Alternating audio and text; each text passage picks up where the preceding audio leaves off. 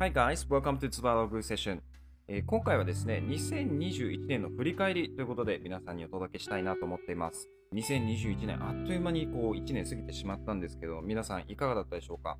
えー僕はですね、今年は2つ大きな挑戦もできたかなと思ってます。1つ目が、えー、と YouTube、え2つ目が、え実際にその英語をコーチングすることができたっていうことが大きな動きだったんじゃないかなと思ってます。えー YouTube に関しては、実はですね、えー昔、2019年ぐらいからあのちょこちょことあの投稿はしていたんですけれども、本撮りだったんですよね。編集とかも全くなくて、サムネもなくて、なんならこう下につける字幕とかも全くない状態で投稿していたんですね。もちろんこんな荒い状態で投稿しても、やっぱり見てくれる方っていうのはすごく少なくて、あの中に見てくださってる方もいらっしゃったんですけど、やっぱりあのチャンネルとして伸びなかったっていうのが1回目の挑戦だったんですね。ただその後、あのいろんな方の YouTube をこう研究して、えーサムネイルを変えたりとか、台本を作ったりとか、あとはまあ字幕をつけたりとかっていう変化を加えて、少しずつあのいろんな方にこう見てもらえるようになってきているっていうのが、えー現状ですね。もう一つの挑戦がですね、その英語のコーチングを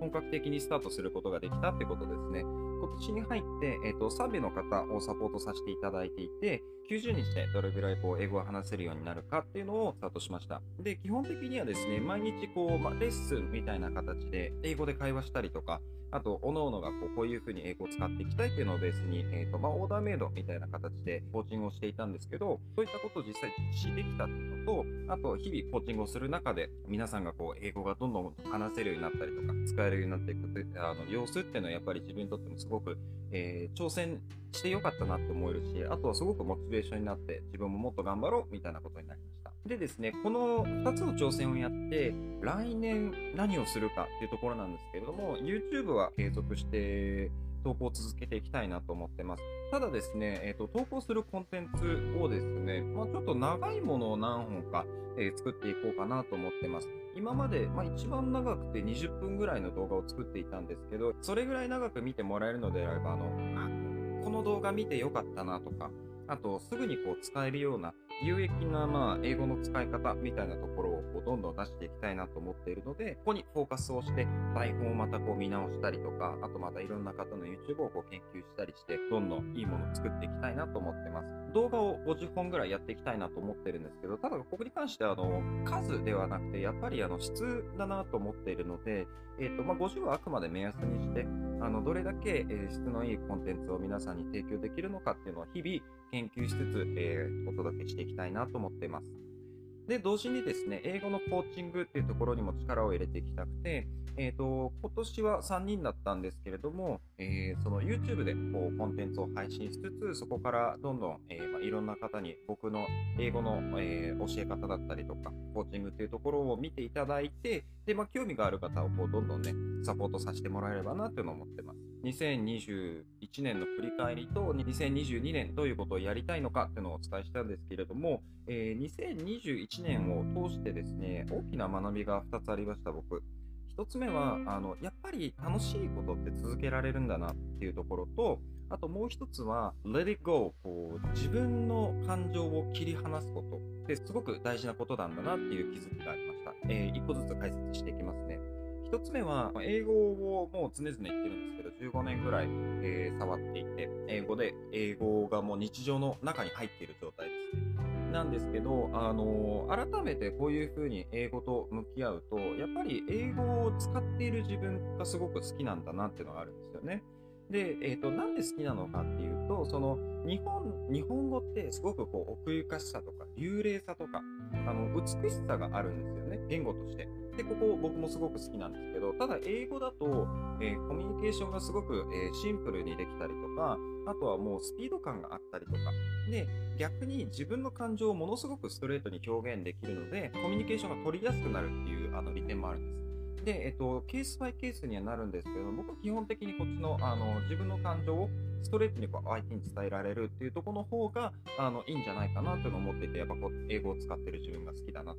英語を使ってる自分というか、英語が好きなんだなっていうのが、あのすごく思ったところですね、今年。で、えっと、まあ、ちょっと同時に、まあ、僕はちょっと調べたんですけど、えー日本国内に住んでいて、英語を使って仕事をしたいという方が、やっぱり結構、結構な数がいらっしゃって、で、そういった方の、あのサポートをしたいなっていうのが、えーと、ちょっと大きく、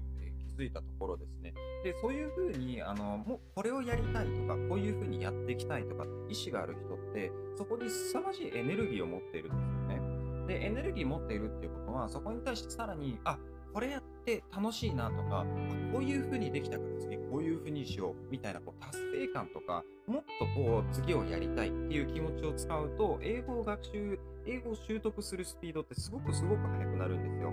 なんで、そういう人たちに対して、あの僕が今までその培ってきた経験を、まあ、ちょっとコンパクトにまとめた形で、どんどんこうシェアをしていくと、日本にいる人、ねえーとまあ、日本人でも日本に住んでいる人でも、えーと、こう世界で戦えるようなスキルっていうのを身につけられると思うんですよね。なんで僕はそういう人たちをすごくサポートしたいなと思って、これからもえ頑張っていこうかなと思ってます。なので僕はそういう人たちをこうサポートすること自体もすごく楽しいなと思っているので、えーと、2022年もあの変わらずやっていきたいなと思っていますが、まあ、もちろんただやるだけじゃダメなのでそこに対して自分自身のそのスキルの、えーと、ブラッシュアップスキルのレベルアップっていうところもやっていきたいなっていうところですね。うんで、あと、もう一つの、えー、方があ、実はこっちの方が大事だったりするんですけど、えー、この Let it go、えー、解放せよみたいな感じなんですけど、えあの日本語に直すと。で、これ何かというと、あの感情のコントロールっていうところですね。具体的に言うと、えー、ほとんどの人って、例えば何か嫌なことがあると、その嫌なことが自分の心の中に溜まっていたりして、それをこう2、3日引きずったりとかすると思うんですよね。で、これって万人に起こりうる、まあ、まあ、皆さんあの経験はあると思うんですけど、僕はですね、結構その人の感情にすごく敏感で、あ、この人にこういうこと言われたからショックだったなとか、あとはこういう人がこういうふうに思ってるだろうから、あの、もうちょっとは出さないでおこうとか、あの、人の感情をすごく気にしてたんですよね。なんですけど、あの、気づいたのが結局、あの、人を変えることっていうのは難しいけれども、自分を変えるのはあの結構簡単なんですよね。で、えっと、自分を変える、自分をコントロールするっていうのはすごく簡単だと思うんですよ。自分をコントロールする中で、あの、さらに気づいたのが、ネガティブな感情とかって結局、もう本当に何もできないことの方が多いかなと思うんですよね。例えば、まあ最近僕ちょっと仮想通貨やってるんですけど、仮想通貨でちょっと大きく負けてしまったっていうところだったら、あの、いや、もう負けたものは負けたものだから仕方ない。あの、レディゴー、解放せよ、みたいな感じですね。で、あとは、あの、対してしまったとしても、えー、もちろんそこから学ぶっていうのはすごく大事なんですけど、その気持ち、その感情を心の中に持ち続けてると、やっぱりメンタル的にも消耗するしかないので、そこをどううまく切り離すのかっていうのが、あの、今年一番の学びですね。で、結果として、えっ、ー、と、今うまくできてるかって言われたら、多分まだ、まだまだなんですよね。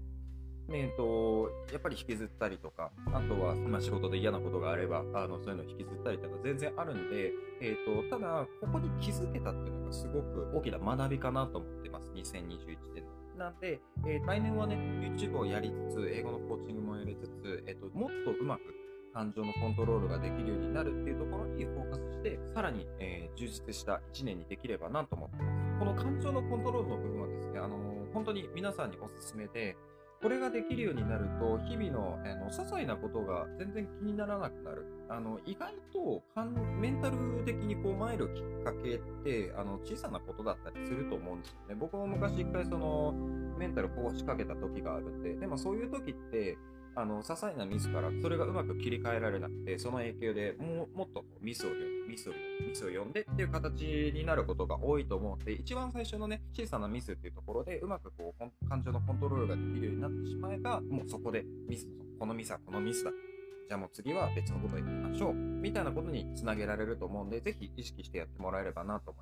います。こういう感じで僕のチャンネルでは英語の学習方法とか、えー、マインドセットみたいなところはもちろんなんですけれども、えー、普通の仕事とかにも活かせるような、えー、マインドセットとか仕事の仕方、あとは海外での生活の仕方っていうのを発信しているので、ぜひまた遊びに来てもらえればなと思います。はい、それではまた別の配信でお会いしましょう。I'll see you next time.